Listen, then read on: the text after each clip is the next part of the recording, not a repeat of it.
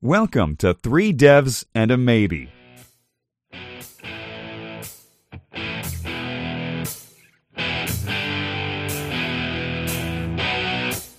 Now, introducing your show hosts Michael Budd, Fraser Hart, Lewis Cains, and Edd Mann.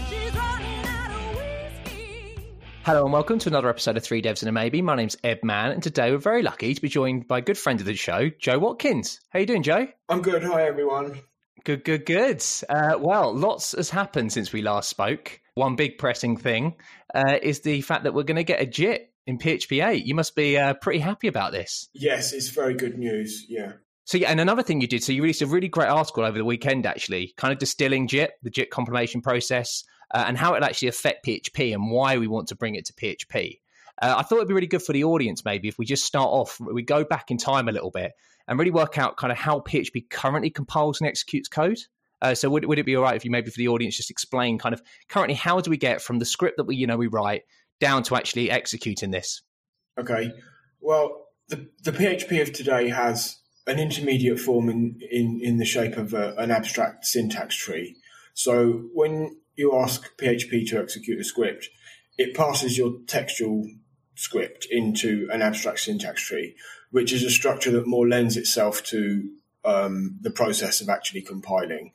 So the target form is what we call Zend opcodes, and they're like they're they're they're the same as like Java bytecode in that they're interpreted by a virtual processor, not the host processor.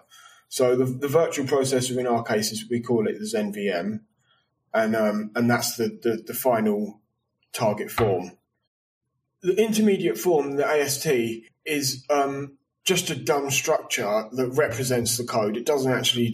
It doesn't. I mean, it doesn't really do anything for the, for the most part. Uh, you can't execute it, it, it, it directly. It's um, it's e- it's easier to run. It's easier to run optimizations and the sort of logic a, a clever compiler needs on AST. So it does an AST, and then it will go into opcodes, and then opcodes into the VM. The opcodes are what the VM actually executes directly. So the VM is obviously written in C and packaged with PHP, and and so that's that's already machine code. The the VM itself is already machine code, and it executes the opcodes, which are a result of um, are output as a result of compiling the AST, and then that's the final form today. And then the VM is just a big while loop. You can kind of think of it as a very special big while loop. Yeah, while loop with a switch in it or something like that. Yeah, it's a it's a loop. I mean, it could be a switch or it could be a while loop. Uh, we got both. Um, but yeah, it's not like really complicated. It just looks at what the instruction is and dispatches to an instruction handler. Um, so, like if, if the instruction's add, it dispatches to an instruction handler for add. Now, this feels like it could be. This feels like it could be quite, you know, performance intensive. Uh, obviously, this isn't the case. PHP is very fast. So, how how over the years have you kind of maintained this performance? Oh well, since um, since PHP seven, there's been various optimizations. I mean, complex ones to the hash table, but I mean, one one, one we can all un- understand easily is specialized math in- instructions. So before these these were introduced, okay, say you added t- two values together, the instruction handler for that has got to check the type of the values and make sure they're matching, or if they're matching, execute one function. If they're not, execute another. So the instruction handler itself has got several paths, several branches inside it.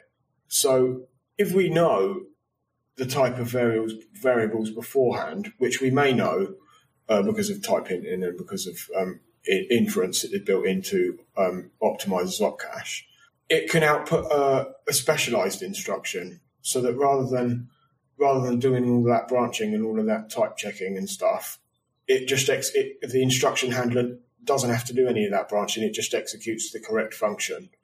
So that's that's one sort, sort of optimizations that have been going on in the VM, and that that's all that's all really great, and and it it, ta- it takes us closer and closer to maximum performance. Because I suppose maximum performance is really what you can generate and execute on the, the CPU directly. Is really the performance that you're trying to get without, you know. I mean, yeah, I mean that that takes us to maximum performance for the VM. But then I was, um, you know, you, have got to go on to say that that's obviously got a limit because because it's not machine code. It's not taking advantage of it's not taking advantage of the platforms that it's being executed on. The best way to do that is machine code, and and the strategy that we've we've chosen is um, just in time. So obviously, yes, we, we start off with the script. We've got the AST. The AST then goes into the opcodes, and the opcodes get run by the VM at the moment. And it's at the opcode level then that the op cache. That's when we have like this compile time process, and it gets stored into the op cache. And the idea there is there's some performance gains there because it will hit the op cache and only use the opcode, you know, already generated opcodes for it for the runtime instead. Yeah, compiler only only happens when it compile only happens when it must and that's been like a nice performance boost there, I suppose, as well. Yeah, I mean, we had we had APC before we had Opcache, but the difference is that Opcache has actually got a very smart optimizer built into it. Um, so basically, if you've got Opcache cranked all the way up, the code that's executed is basically the best possible form of code that it could have been written as. That's yeah, because that's really interesting. Because that was something in your blog post actually. So what actually happens there is then, so you write your code, however you write it, and then through the case of passing it to the AST and then going into opcache or, op, or into the opcode, it's able then to rewrite this into this perfect, well, the in quotes best version it can without obviously impeding on the actual computation of what it's actually doing. Yeah, and and also um, the the Zend compiler is a little bit dumb in a few cases. Uh, it may allocate too many strings or or take up too much memory in some cases. And, and, and the optimizer can also squish down all them cases and make sure that the code, not just in the sense that you wrote it, but in the sense that we store it, is also the most efficient that it could be. So there's been a lot of work, and it, and and you, you've seen it through PHP seven. I mean, you know, the bump from five six to seven was insane, thanks to like the ng patch and whatnot, and memory computate, you know, you know, consumption and whatnot is you know been improved. But yeah, so the next thing, and this was something in this the RFC was the fact that really it was right. We've reached the extent of the ability to improve PHP performance using other optimization strategies, and as you've just mentioned there, the decision is to move to a JIT. Now this has been hot topic. I think it was back in 2014 that you you and uh, Anthony Ferrara were like playing around with this idea of a JIT, and I think they, you know, in the RFC they mentioned that there's been plenty of times that this has been tried. Um, but this time it seems to, you know, it's been passed and it, it seems to be successful. Uh, would you mind maybe explaining kind of where the JIT then fits into this flow that we currently have? Okay, well, it's it's it's almost an independent part of Opcache at the moment. Okay, but the, I know that the plan is to move some of it at least into Zend. I don't know what form that's going to take, but at the moment, and and even then, it would be an independent part of Zend. Okay, so what it does is after the optimizer runs, it uses information that the optimizer gathered because the optimizer actually has to build um, a control flow graph and it also has to, which is something you actually use for your um, PCOV stuff, isn't it? Yes, and it also has to build a single a single static assignment form of the code because that's easier to do optimizations on of the kind of the kind that it does. Would you mind maybe explaining what that means? That's quite sounds interesting. Okay, well, in the simplest possible terms, single static assignment form is it's your code, but it makes that it makes sure that every variable is only assigned to once. So obviously, uh, kind of immutable when everything. It's like a mutable yeah, version of your code.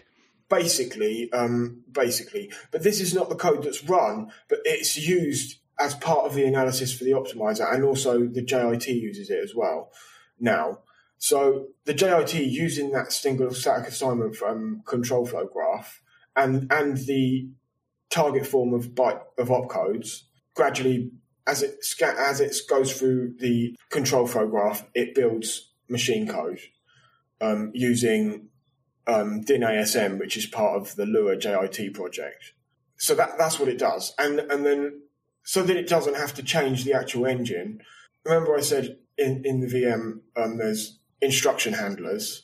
Um, what the JIT does is set the instruction handler for the first inf- at the start of some blocks, which I won't go into detail, but the start of some blocks, including the beginning of the function, it sets the handler to the JIT code, so it doesn't have to change the VM. Ah, so it just kind of skips the VM part and goes, go to this date directly. Yeah, exactly. So the second instruction is not touched, but the first instruction, because it because it points to the JIT code, the, the, the VM hands over automatically to the machine code, and then and then from then on it executes the uh, machine code version of your code. So that's basically how the JIT fits in. That's good. So it does. It feels like it's like the minimalist impact it can do actually on the current uh, system, but obviously it does provide and inc- start to increase complexity somewhat. Seeing as now the code can not only just go through the VM route, it can go then into this native form. Yeah, exactly. Um, you, you've you've sort of got two compilers now, and one of them is really hard to understand. We're C programmers, and um, this stuff is written in a kind of strange form of assembly and generates assembly. And we're C programmers, and while some of us have spent some time with assembly, not not a bunch, and it does increase complexity for, for PHP. That's why it needed to go into PHP 8 and not PHP 7.4, because 7.4 is coming up in a few months. And we just can't have a version of PHP where only a handful of people can actually really fix it. And I remember that was that was one of the talking points, wasn't it? That you know, obviously seven four it was going to be off by default, but the argument there is that anyone and everyone's going to turn it on no matter what because it's going to be like, hey, this will add, you know, this increase your performance. Yeah, off by default doesn't really mean anything. If it's present, it's going to be used especially as it's the hot topic and it's the hot thing everyone's going to just say just enable it and forget about it and not realize that why their code you may be acting in certain ways or or you know maybe problems that happen. And as you said um, it was interesting in your article you know the fact that although the the concept of a JIT may still be complex after you know um, but during and before and kind of once a PHP 8 is released at least more people will understand it because we've got at least you know the next year before before we've even really got to move. Even if we did nothing for a year, we'd still have a few months to to to find out all about it. So we've got plenty of time.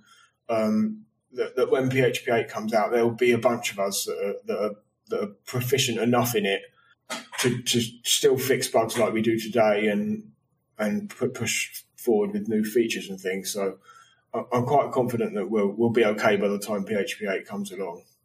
That's awesome. And another thing in your article you mentioned is the, is this concept of I/O versus CPU bound code.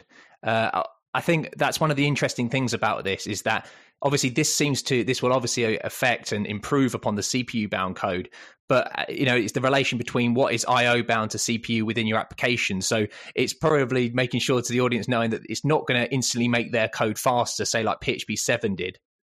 Yeah. Um it, it may not for, for most of the most of the code that we that's in the wild today. Um, I mean, by nature, it's I/O bound, and there's some confusion about these terms, what they actually mean. I've even heard someone say that an application that uses asynchronous I/O can't be I/O bound. But I mean, that's just a that's just, uh, maybe it's a misunderstanding or maybe it's an oversimplification, but um, it's wrong.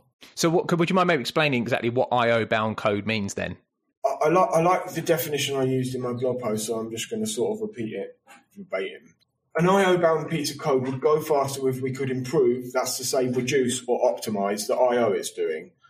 CPU bound code would go faster if we could improve, that's to say, reduce or optimize the instructions it's executing or somehow magically make the CPU go faster. So when we when we change something from using synchronous to asynchronous I/O, what we do there is eliminate the waiting. So yes, it, it, it's nicer to the CPU, but if you've got an application that is, say, you've got a web server and it uses asynchronous I/O, it still has to do the I/O. Okay, so yeah, to complete when, the actual process. yeah. So when, when we look at when we look at the performance of it, if you if you profile that, top of the profile are all going to be I/O functions. That's because it remains I/O bound. It, it can't. It doesn't magically change just because you've introduced asynchronous I/O. That only eliminates waiting, but it still has to do all the work for the I/O. And if you look at it in a profile, and right at the top of the profile are I/O functions, you've still got to say that's I/O bound code. If we could improve the I/O that it's doing, it would go faster.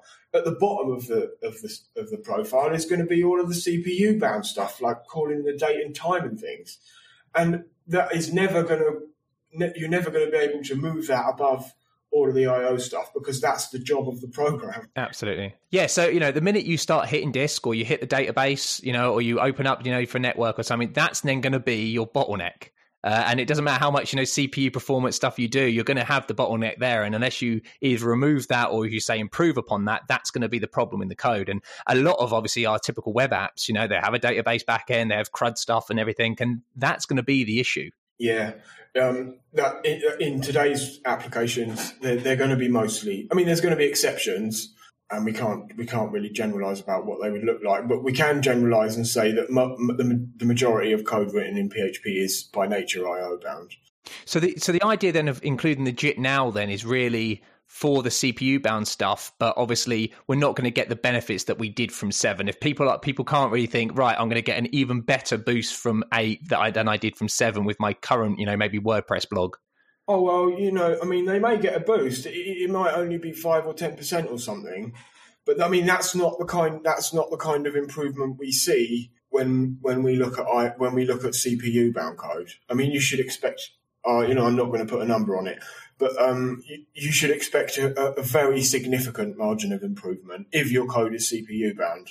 But if but if it's not and it's IO bound, then it's go, it's going to improve some of the CPU bits that you're doing but it, it's not really going to improve the overall applica- application's performance. It's just going to be a five or ten percent difference, but which is still a, a pretty good thing though. I mean and, and, i suppose the thing with this jit then is that it broadens the horizons and like the problem space that php can be used for then. I'm guessing that's the reason we want to bring the jit in is the fact that we can now start using php for other domains or applications. Yeah um yeah that's right. But I just want to say about the five or ten percent or whatever the the, the, the insignificant, uh, um, you might say, performance. Now, it's insignificant for an application. No, there's no doubt about that. It's not going to it's not going to make your application remarkably better, but there is a draw for the people that are hosters and and that don't run mm. one application. Yeah, it's the economies of scale, isn't it? It's yeah. like the amount that you're actually doing. Ten percent is a big, you know, saving if, if, over a big spread. Yeah, exactly. If if you if you run a data center and that ten percent means you can get rid of ten percent of the rented hardware that you've got, then you're saving a lot of money. If you're someone that runs a shared hosting and you can put more people on the server, then you're saving a lot of money. So it's not totally insignificant, but it's insignificant performance wise with regard to each individual application. Um, it's not the sort of performance you want from JIT. It works best on CPU bound code, and that's when you'll really see it shine. And that's what it's all about expanding horizons, really. Did you find that you're already seeing maybe confusion from people um, that you know think that this will improve their code and that, that, that you know it's kind of going to be a lot of education around the JIT and maybe the fact that people are just going to have to forget about the JIT that it's not something that they can tweak their code for to make it faster and, and you know it's really just it's magic internals that you know will do certain things for certain problem domains. Basically, yeah. I mean, because it's got obviously a lot of hype at the moment because it's this new thing that's you know I mean it's great that it's been added you know it's been years and years uh, but obviously the general the general audience or the general you know the user base user base of PHP probably assumes that this is just going to be some performance that they can tweak their code to make it quicker or something and it's just yeah it, it, there, there needs to be kind of understanding there that that's not the case. I have seen such understanding and that was sort of the reason for writing the blog post and um, I'm much better in the written word than I am at spoken. So I would say probably read the blog post if you're not getting. Well, I would say you're you're both good in uh, in written form and also on the podcast. So I, I wouldn't beat yourself up there, man. I like doing the podcast, but I just I don't know when I'm rambling and and it's, it's I, am better at writing stuff down because you can go over it and edit it, and obviously it's more it's it, it, you know it's more fine tuned language than you just spoke. Yeah, and I'd say for the audience, definitely, I'll put it in the show notes. You know, it's a very succinct kind of document. You know, documented, really kind of like a documentary about kind of how this has come to be and what to expect. Um, so we've mentioned there like the trade. So the trade offs then for having a JIT is then between the speed it's going to give us, but also the complexity and how you know. Obviously, it was in, included. Uh, Dimitri included it. It's been added. It's been an RFC, and obviously there was a big push to try and get it into seven four. Now it's going to eight. Um, who, who's currently hot? You know, kind of looking into it. I know, obviously, you are. Oh well, I mean, Dimitri's still committing to it. He's merged it already, and he's still committing to it, making little improvements and documenting things as well in comments, which is nice but at the moment, I mean, it has just only been merged for a few days. So I, I imagine Nikita's obviously been reading it since he could, since it, since it was announced, and so has Bob. Has it has there been any unexpected kind of bugs that have been found already, or has it been pretty good so far? I mean, it's, obviously it's been so early days. Well, since the merge, it's been it's been okay. I think um, a couple of typos and things, but nothing major. But when it was first proposed, I mean, the thing that was merged is quite different to the thing that was first proposed. Uh, when it was first proposed, it didn't support Windows or Mac or um, Zend thread safety. Oh yeah, I remember that from last time. Actually, yeah, that, those were two. Those were some big things to try and not, you know, to get in before seven four. Just being able to support Linux.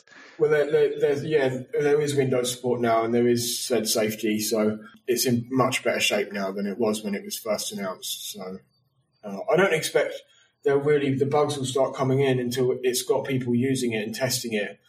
Um, and Dimitri was sort of panicked about that because he wanted to get it out there as soon as possible. But I mean, everyone uses Travis. I mean, not everyone, but you know, a lot of people use Travis, and that's got a PHP nightly. So the next time it builds, it's going to have the JIT built in. So you can add a job, run, run it. That's it. You JIT, can get numbers on there. See if it, see if it fails. You know, it, I think I think that once people start actually testing, then we'll get the bugs rolling. But I, I don't I don't know how many.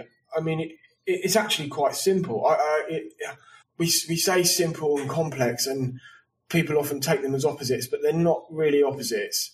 When I say it's simple, I mean it's not the most complicated version of the code that it could be. He's taken efforts to make it simple, and, and that pays off in potential paths for bugs. So I don't, I don't really expect it to be f- absolutely full of bugs. I mean, it already runs things like WordPress and, and such. So we've got we've got a reasonable amount of confidence that there won't be a huge amount of bugs. But the next year isn't really only about bugs. Um, it's actually about improving it because it is the simplest version of the code it could be, and there's optimization strategies we want we, we want to implement, and there's um, j- just to make it the, the, best version it could be. And if it was put in 7.4, it would have to have just been abandoned there while we work on the one for 8 because there's guarantees we can't change the ABI. And so in 7.4, it would have just been dumped and then abandoned. And uh, so that wasn't, I mean, you don't really see the benefit of that. But yeah, we've got the next year now until PHP 8 to make it more make it more production ready, I suppose. yeah, uh, yeah, and tried, true, and tested. I mean, the more the more eyes you have in it, the more code execution paths you go through on it, and everything, you get to see it in you know working. And I understand maybe his argument was he wanted to see it in production working, but everyone would turn it on, and as you say, the API and everything would have to be committed there. And there's a lot of decisions that you can kind of leave now and kind of work through and mature on over, you know, because it was it just came out, it was released, and it's like PHP it just comes out is a thing that then a lot of people need to get their heads around. And that's our that's our sort of that's our perspective of it. But for Zend, I mean, ha- they have actually been working on it in the open for the like last two years. It's just we didn't have time to pay attention to a branch of, of, of a fork of PHP on someone's GitHub. So no one's really no one's really kept up to date with it until they announced it, and then and, and now quite, I can't imagine quite a few people have spent some hours reading it. No, um, that's really cool. And so, as a developer, then, so kind of thinking about it, so you know, you, you have your PHP 8, you've got your JIT enabled, and you you know maybe you're doing some debugging, you're going through some code. Will that change at all for you? Will you know you're debugging, you know, loading up Xdebug, running, stepping through code and stuff, change it all, or is it really you know completely internal that you know it will not be seen at all by by the developer themselves? Oh, well, I can't really give you a full answer to that at the moment because the answer is we don't really know. In the case of Xdebug, this is complicated. Okay, so how do you set a breakpoint in in in this is the yeah that that's the thing isn't it because you know working with the vm and operability with the jit are two different animals yeah it's not impossible i mean how to set a breakpoint in the machine code is well known but that's not part of xdebug's tooling at the moment. It, it, it doesn't know anything about that or how to do that. Um, so there's going to be a, there's going to be a, a, fair amount of work that needs to go on there, both internally and within the Xdebug extension. But and also um, with PCOV, I mean that actually just doesn't let the JIT execute at the moment because there isn't another way to operate. Um, but since it's fast enough, I'm not really worried about while you're collecting coverage. Yeah, to, come and do some JIT stuff as well. Yeah. yeah, I mean, while you're collecting coverage, the JIT won't work. But I mean, it's fast enough that that doesn't really matter. I suppose I suppose there's like a PHP crash log or something similar, you know, those kind of things where if there's a problem, you then need to be able to debug and dump, you know, the JIT you know kind of execution paths as well as the VM. That it actually does not work very well, but um, it not it doesn't work very well for anything. I, have I've tried it before in other projects, and the uh, GDB is just not very good at assembling JIT code. But we have got the integration, and I'm sure it will get figured out. Uh, but that started. But I mean, that's not what Xdebug is. Xdebug is not a debugger at that level, nor is, nor is phpdbg. They, they are a level at the debugger of Zend, and they can't go any lower. They they don't know how to, and and to make them do so will be extremely complicated. Um, so I don't even know if it will happen. It, it, might just be that when you're running Xdebug, you can't have the JIT, um, at least at first which I don't like. Um, I, I, don't like. You should be able to debug the code that's being executed, and and you should be able to execute what you execute at run at runtime in production. Um, you should be able to execute that at development time, but but it's complicated and there's a lot of work to go into it, and I don't know if it's actually going to happen before eight does. Well, I think that's you know more the reason the fact they're pushing it for eight, you know, just to have these kind of decisions, these discussions. Um, another thing from the JIT RFC was that, and we, we did touch on it last time, is making the JIT available can provide us with the ability to develop inbuilt functions in PHP instead of or in addition to C. Now, this is something very interesting of the ability to be able to say, right, almost like performance of a C extension, but in PHP code, thanks to the fact of it being, you know, jitted and whatnot. Uh, it, I'm just wondering, is this the motivation behind Anthony Ferrara's PHP compiler project that's been getting a lot of kind of buzz recently? Uh, is that something you've been looking into? the ability to write what we would write today as internal code in PHP seems appealing, but not everyone is going to have the JIT enabled all the time, but just because of the reasons I just said. You know, t- some tooling is going to have to disable it at first. So if if it's the case that we can write this function in PHP and it doesn't um, perform that much differently whether the JIT is enabled or not, then, then then it makes sense to have it in PHP because it can it's uh, less less path for bugs and whatever. But but if it's the case that if we write this in code that's supposed to be JIT and then the JIT is disabled and, and the code performance is terrible, then that's not really we can't really talk about doing that. Because is this something that Hack does or Hack did do have this kind of ability and they were writing PHP? Yeah, yeah, you can write modules in Hack. I think, yeah. Uh, and also, like Rust and lots of other languages um, allow you to write the module in, in the target language. But I'm guessing they have the JIT enabled by default all the time, so you don't get these performance hits. Well, a lot of the time, some of them not, might not even have a JIT. Okay, so so I, that that sort of leads us into what Anthony's doing. Anthony's um, started work a, a long time ago on a compiler for PHP. First, it sort of tried to generate C C modules so it would be PHP code that you would then compile and it would create the actual C module for you. Yeah. Um, but for various reasons, I mean, that just can't work. You can't take a, a thing like that to production. And then he got into um, that Recki-CT thing, um, which was a bit better because it used um, an interface to libjit to actually compile machine code at runtime like a JIT does. But that didn't have the ability to output executables and it's sort of with LibJit, most of the things that you need, like optimizers, you've actually got to write them yourself. So it's more of a framework than a ready built solution. And now he's working on the same stuff, but it's got various different names. He's split it out into different um, sub projects and he's sort of organizing his thoughts in code, sort of thing. So the name of it might change. But what it is, is um, he, he, now he, he wants to focus on ahead of time compilation he wants JIT to be available, but he he wants to be able to compile PHP statically to machine code ahead of time, like C or C is. So I suppose then the benefit there then is the fact that then you don't have to worry at all about the VM, at all about opcodes, at all about anything. It's happened already. Yeah. Now, what, what what are the drawbacks drawbacks with that? I'm guessing it has to be then machine dependent. No, because uh, because now we've got FFI, the foreign function interface, uh, he just interfaces with whatever's available on the system, LLVM or, or libgcc, JIT, or, or whatever's on the system. So the drawbacks are that it's extremely complicated and that compiling code ahead of time is often slow, but we don't care because we do it ahead of time. which means before you want to execute it, basically. Mm. Oh, yeah, I suppose you do it once, and then obviously you can run the actual, you know, compile code as many times as you want. Yeah. So, but yeah, the drawbacks are complexity and slowness. But it's a really good idea, though. So that's that's what he's working on at the moment, and I, and I hope it actually reaches a stage where we could use it.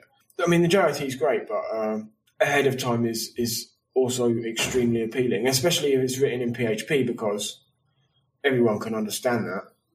So, so the idea then would be you'd have your PHP, you'd then be able to compile it ahead of time, or you know maybe on its first pass it would compile it and then run it, and then you've got that for the other execution. It's actually more complicated than that. It first uh, it, it, it will first use uh, AST, and then and then it might generate an IR, and then the IR is what the back end will compile.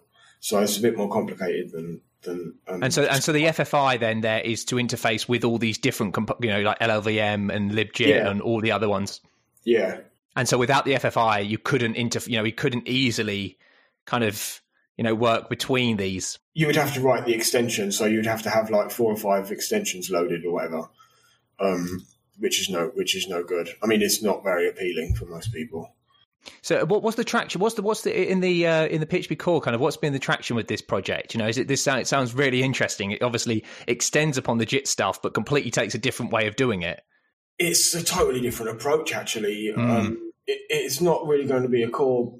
It's not really going to be a core project, but I mean, just being able to think about writing this stuff and have it not be totally ridiculous is appealing. I mean, when this is run on PHP, obviously the goal for any compiler is to, to be self-hosted, which means that the compiler should be able to compile its own code That's so meta, isn't it? yeah, yeah. Um, but obviously that that's the target. But even if before, I mean, that's not really necessary, and it can be useful if we, we can now talk about having compile uh, having parsers and compilers in in PHP because we know it doesn't matter what happens with even, even if it was a different project and it wasn't supposed to be a self-hosting compiler. Just being able to talk about having a parser and it not be stupid is one of the reasons that we're we're, we're excited for PHP 8 because that, that code will be that code will be translated first to the best form that it could be, and and, and then it will be generated in machine code. So it,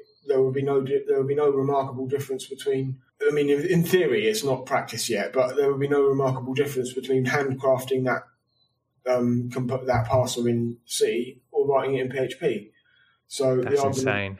yeah, it, I mean, it's not it's not reality yet. I've got to stress that it's not reality, but in principle, that's what a JIT allows. Well, if, and there, there seems to be like a path that's kind of at least see, you know, you're able to see somewhat of a path to get there, or at least you Yeah, know, kind of comprehend.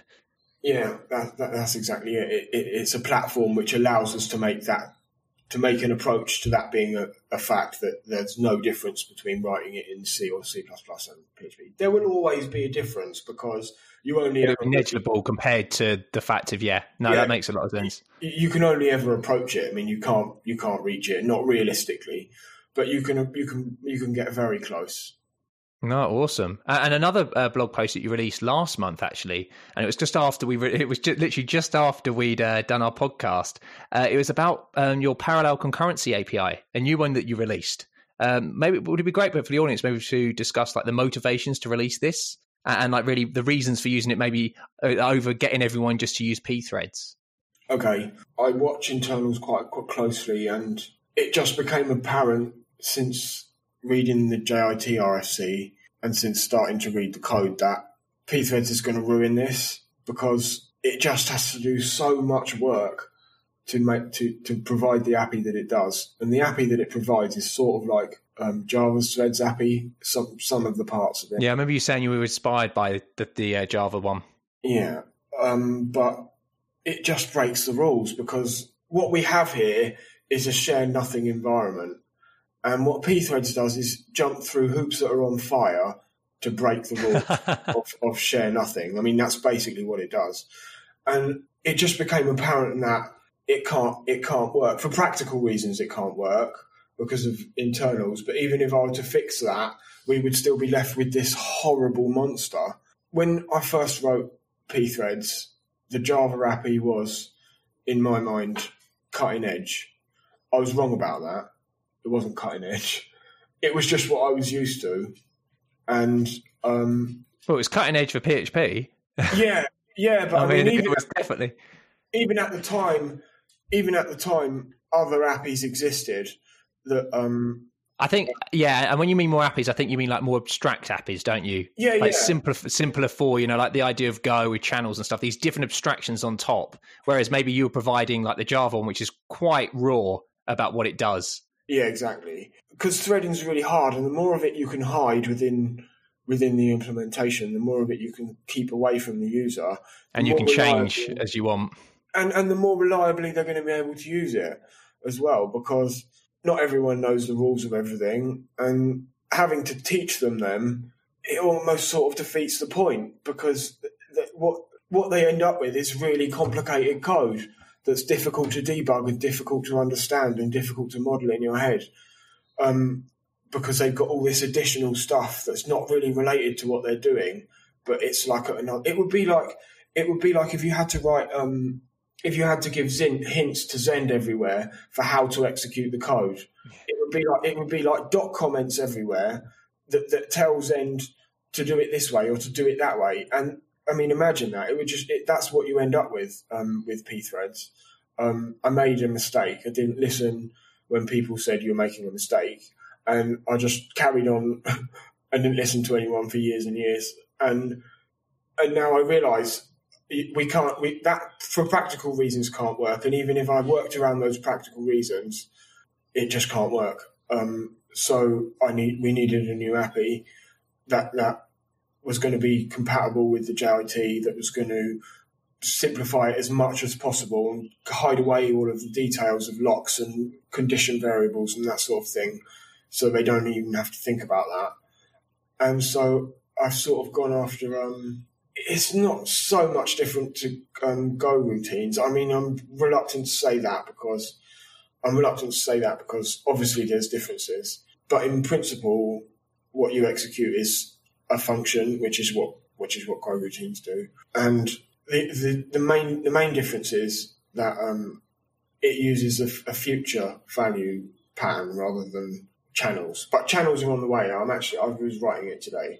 Channels are on the way. So that Nice. in, in the end, they're not going to be that much different to to Go routines. So that that was the target. I mean, that's the gold standard at the moment. That's what everyone says. This is making parallel concurrency easy. So that's what we should be doing. For, for the audience, would you mind maybe going into a little bit about what Go channels are and kind of how that abstraction kind of works? Um, Go routines is like the unit of execution in in um, Go, but um, so it, it's this unit of concurrency, I should say. And what it does is it allows you to pass a function to the function Go, and then Go dispatches that to another thread or green thread, depending on various things. And channels are the way that those units of concurrency communicate with each other. Um, it's sort of like a, a two-way socket where you, you, you send on one side and you receive on the other, and and you can and then you can send on one side and receive on the other. So, and and and that's what makes it easy because it totally hides all of the needing to know about locking and Yeah, semaphores, about- locking, all that stuff. yeah, it hides away all of the implementation details and this easy to un- understand send and receive interface. And, and like anyone can understand, anyone that can read and write a file can understand it. So that's that's the, the, the, the most um, appealing thing about having that kind of API. So um, that that's how Go does concurrency, and it works really well, and it, and it scales off the chart.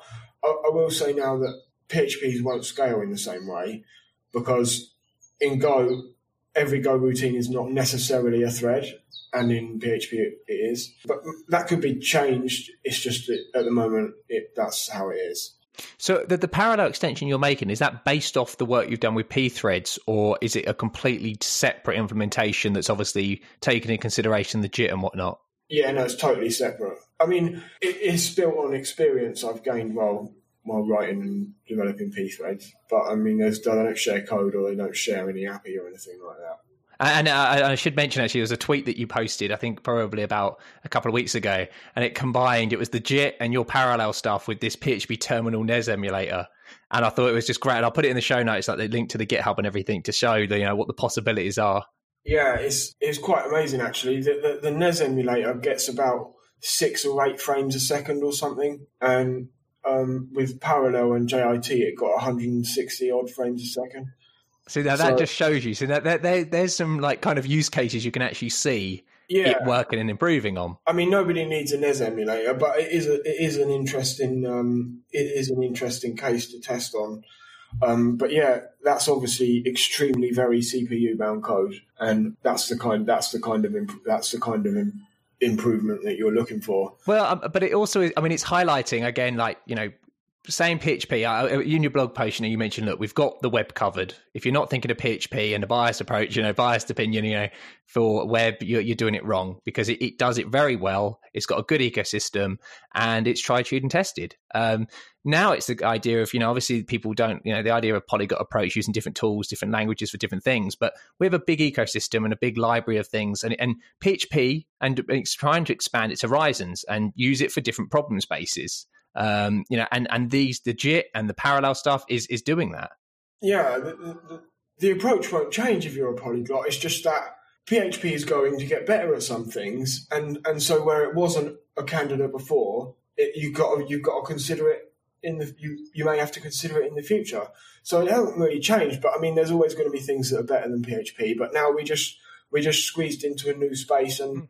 now it's reasonable to consider it for these for these yeah, and you get to use the same tooling, the same ecosystem, the same you know packages that you already do and whatnot. I mean, this is why people like Clojure and Scala target the JVM so that they can use Java's ecosystem. Uh, you know, you, you you do this so you've got the pre-existing stuff, and you're able now to, as you say, use it or maybe at least consider it for a new another problem that's going in the future. Yeah, um, that, that's that's what it's all about expanding expanding the horizons there. What what we can do, what we can reasonably do. Absolutely. And another thing that's been uh, approved now, this one's actually for 7.4, is your weak references RFC. Uh, I'm just wondering, is there any was there any additions or amendments since our last discussion on this before it was approved? Yeah, yeah, I changed the implementation because um, hours before the voting ended, someone pointed out that the implementation could be much more efficient and simpler. So I just snuck in those changes at the last minute without anyone noticing. Yeah, yeah what, what we were voting on really is are we going to have this or not? Well, it's the idea, isn't it? I yeah. think I think the idea. I mean, the implementation is one thing, but the idea. I mean, mainly for these RFC processes, like you mentioned, was it's all about ideas. Like it's really your back and forth with the idea of it. I always say an RFC should come with a patch. Uh, it, I think in the rules it says it doesn't have to, but I mean, I think it should. But but that doesn't mean that this is the patch we're going to merge. And even if we see ways to improve it, we're going to ignore them because that's what we voted on. There's nothing like that going on. We're, we're just deciding, are we're going to have this. This is maybe an implementation of it. And, and, and yeah, so I passed. So I just snuck them changes in. But I wasn't really happy about it, but I was convinced by other people that it was okay. What, what, what would you mind maybe explaining kind of like a high level what actually bits you did change, just out of curiosity? Uh, uh, well, the API that was first in the RFC had a normal constructor. So, and we maintained a list of re- weak references in relation to the referent so that when the referent goes out of scope, we can update the weak references. But it was pointed out that the list is actually pointless because all of the objects in the list are precisely the same. And, uh, and it would be it would be simpler if we did not have to maintain that big list because of the way constructors work in PHP. We had to change from the normal construct to a a named constructor or a static method. So the constructor's gone, and now we've got um, weak reference create, which is will always return the, the same object, the same weak reference object. So we don't have to, and in your code also, you don't have to worry about well, have I got have I got the only weak reference to this, or is is it is it somewhere else? Um, so yeah. Oh, that's cool. Yeah. No, I mean that's exactly it. Like those changes like that, you've you've you know you've brought a patch in which would work, uh, and then obviously, you know, you're changing it, but yeah, the foundation thing of it hasn't really changed, like the fundamentals of what actually you're, you know, you're approving. Yeah, we answered the question: Are we going to have weak references in this simple way? And everyone said yes, so we got it. Yeah, because uh, you remember you saying like the weak references. I mean, they weren't fundamentally working in seven three. Like the, the, the actual PECL package that people were using couldn't work. So it's either we do it this way and bring it into core, or we're never going to get it again. Yeah, basically. I know there's a few projects that tweeted at me, oh, thanks for t- taking that through the voting thing. Um, I know there's a few projects that actually do want to want to use it, and it's a shame that all of seven three is basically useless to them. Yeah, that must be that must be tough. Actually, the fact, yeah, now that they've obviously, that, I mean, if they rely on this or it's something that they want, you know, caching obviously is a big thing there. You know, it, it is a bad thing that you know, obviously now seven three is completely a no no for them. Yeah, but um, it's in seven four, so only a few more months, and I think they're probably already testing. That's awesome. Another thing, actually, and this is the final one before I let you go, because I know we're keeping you for too long. Uh, and, and we something we actually haven't spoken about before, uh, and it's been around since like 2016. I think I remember it was first created. It's this abolish narrow margins. Uh, was a was an RFC that you actually posted um, or you know created, and it has been approved now, which is great. Uh, would you mind explaining like the motivations behind this RFC? Okay, well, we've got one document when it comes to how voting works, and the language in it is really fuzzy. And it said that for some RFCs, the bar has to be two thirds, and for other RFCs, it can be half. And then it gave an example of what might want a the higher bar of two thirds. But then that came to mean over time that the only thing that people think needs a two thirds is the, the example that it gave um, which was language feature, which isn't even a, which isn't even a distinct description of anything. I mean, it doesn't mean anything. And obviously, people want people prefer the 50-50 one because it's easier for them to get something in. Yeah, but um, so what the abolished narrow margins RFC was about was just dropping this 50, 50 plus one thing and everything needs two thirds. That's simple. Because you're always going to have an argument. if it's well, like 49 51, we all know that one. You know, you're always going to have an argument. It wasn't really about. It wasn't really about stopping a particular RFC. It was more about. I mean, if you look at the politics of the world at the moment, when things happen on narrow margins, such as Trump being elected or such as Brexit, it breeds unhappiness, mm-hmm. um, and that's unhealthy and we could totally avoid that just by raising the bar. Um, so, which the bar is already set in PHP. It's just the fact of now actually making that the only bar. Uh, yeah, yeah, it was already a, a, known thing to aim for. It's just. Mm. It's just it's just read you know it's kind of subjective if you wanted to say you know wh- which bar you'd prefer it to go by. Yeah, it, but it wasn't really about stopping one RFC. Although obviously I was provoked to do it by um, the JIT because at first they, they, they put that they were going to get it in on a, on a narrow margin of 50%, which I don't think is acceptable. It, it, it, so happens that everyone knew it was going to get voted into eight, so it wouldn't have stopped it. It's just, it clarifies the thing and it gives us less to. Yeah, it, it makes the rules the rules and you just follow the rules. Yeah, exactly. It's simple. And, and, and for new contributors as well, what, what does language feature mean? What does language like that so difficult to understand if you're not already I can ask who decides on this mar- like this margin? Like who decides who, what you know to deem it a language feature or to deem it you know that they have to go they can go by the fifty you know fifty split. Like which who who sets the bar? Well, it was generally the person who wrote the RFC. Yeah, then, so, the, then, so their incentive is to do the lower bar.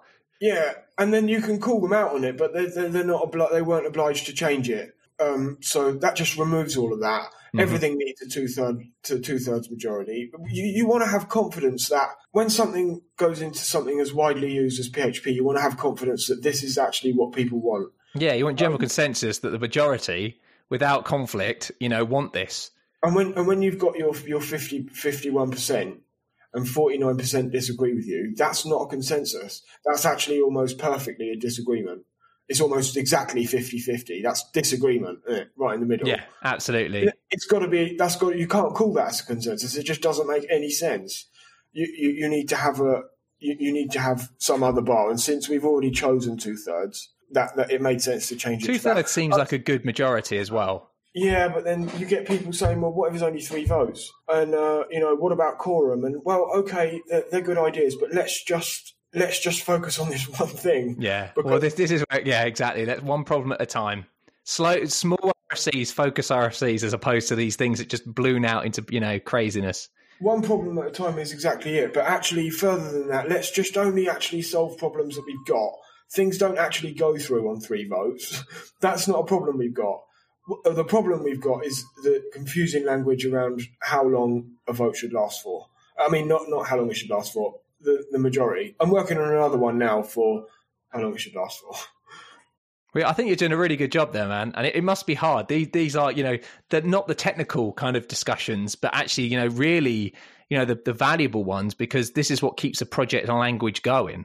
Yeah, and, and it wasn't. It was, um, uh, quite a lot of people have said, "Oh, what, why are you trying to slow stuff down, and why are you trying to make it harder to get things into PHP?" But I'm not trying to do that. It would have hardly made any difference. Yeah, I was going to ask it. So, so did you kind of do a retrospective and see what RFCs may have got had problems with this? I mean, um, uh, the FFI one would have um, that only got on a narrow margin. But I didn't go back all the way in history, but I believe um, scalar type hints might have been affected. But I mean, it wouldn't have stopped this progress. It, it would have maybe it would have slowed it down. That's the most you can say about it. Yeah, they would have like tweaked it, and eventually it would have gone in. Yeah, exactly. It, w- it wouldn't have actually stopped these things. It would have just made sure that at the point that we merged them, that we had an actual consensus that we can say we, we can trust. Um, so yeah, that, that that's what all that was about. No, that's awesome, man. Well, thanks again so much, Joe, for coming on the show. It's always interesting talking to you about all this stuff, and uh, yeah, kind of, you know, it is amazing, you know, the the development in PHP and the exciting stuff that's constantly going around. You know, I mean, the work you're doing, like parallel stuff, is amazing. So it's really, really cool. Cool. All right, then, audience. Well, it's been another great episode, and we shall speak to, speak to you next week. Goodbye. You've been listening to Three Devs and a Maybe. You can contact us at contact at 3devsandamaybe.com or follow us on Twitter at the number 3 devs and a maybe.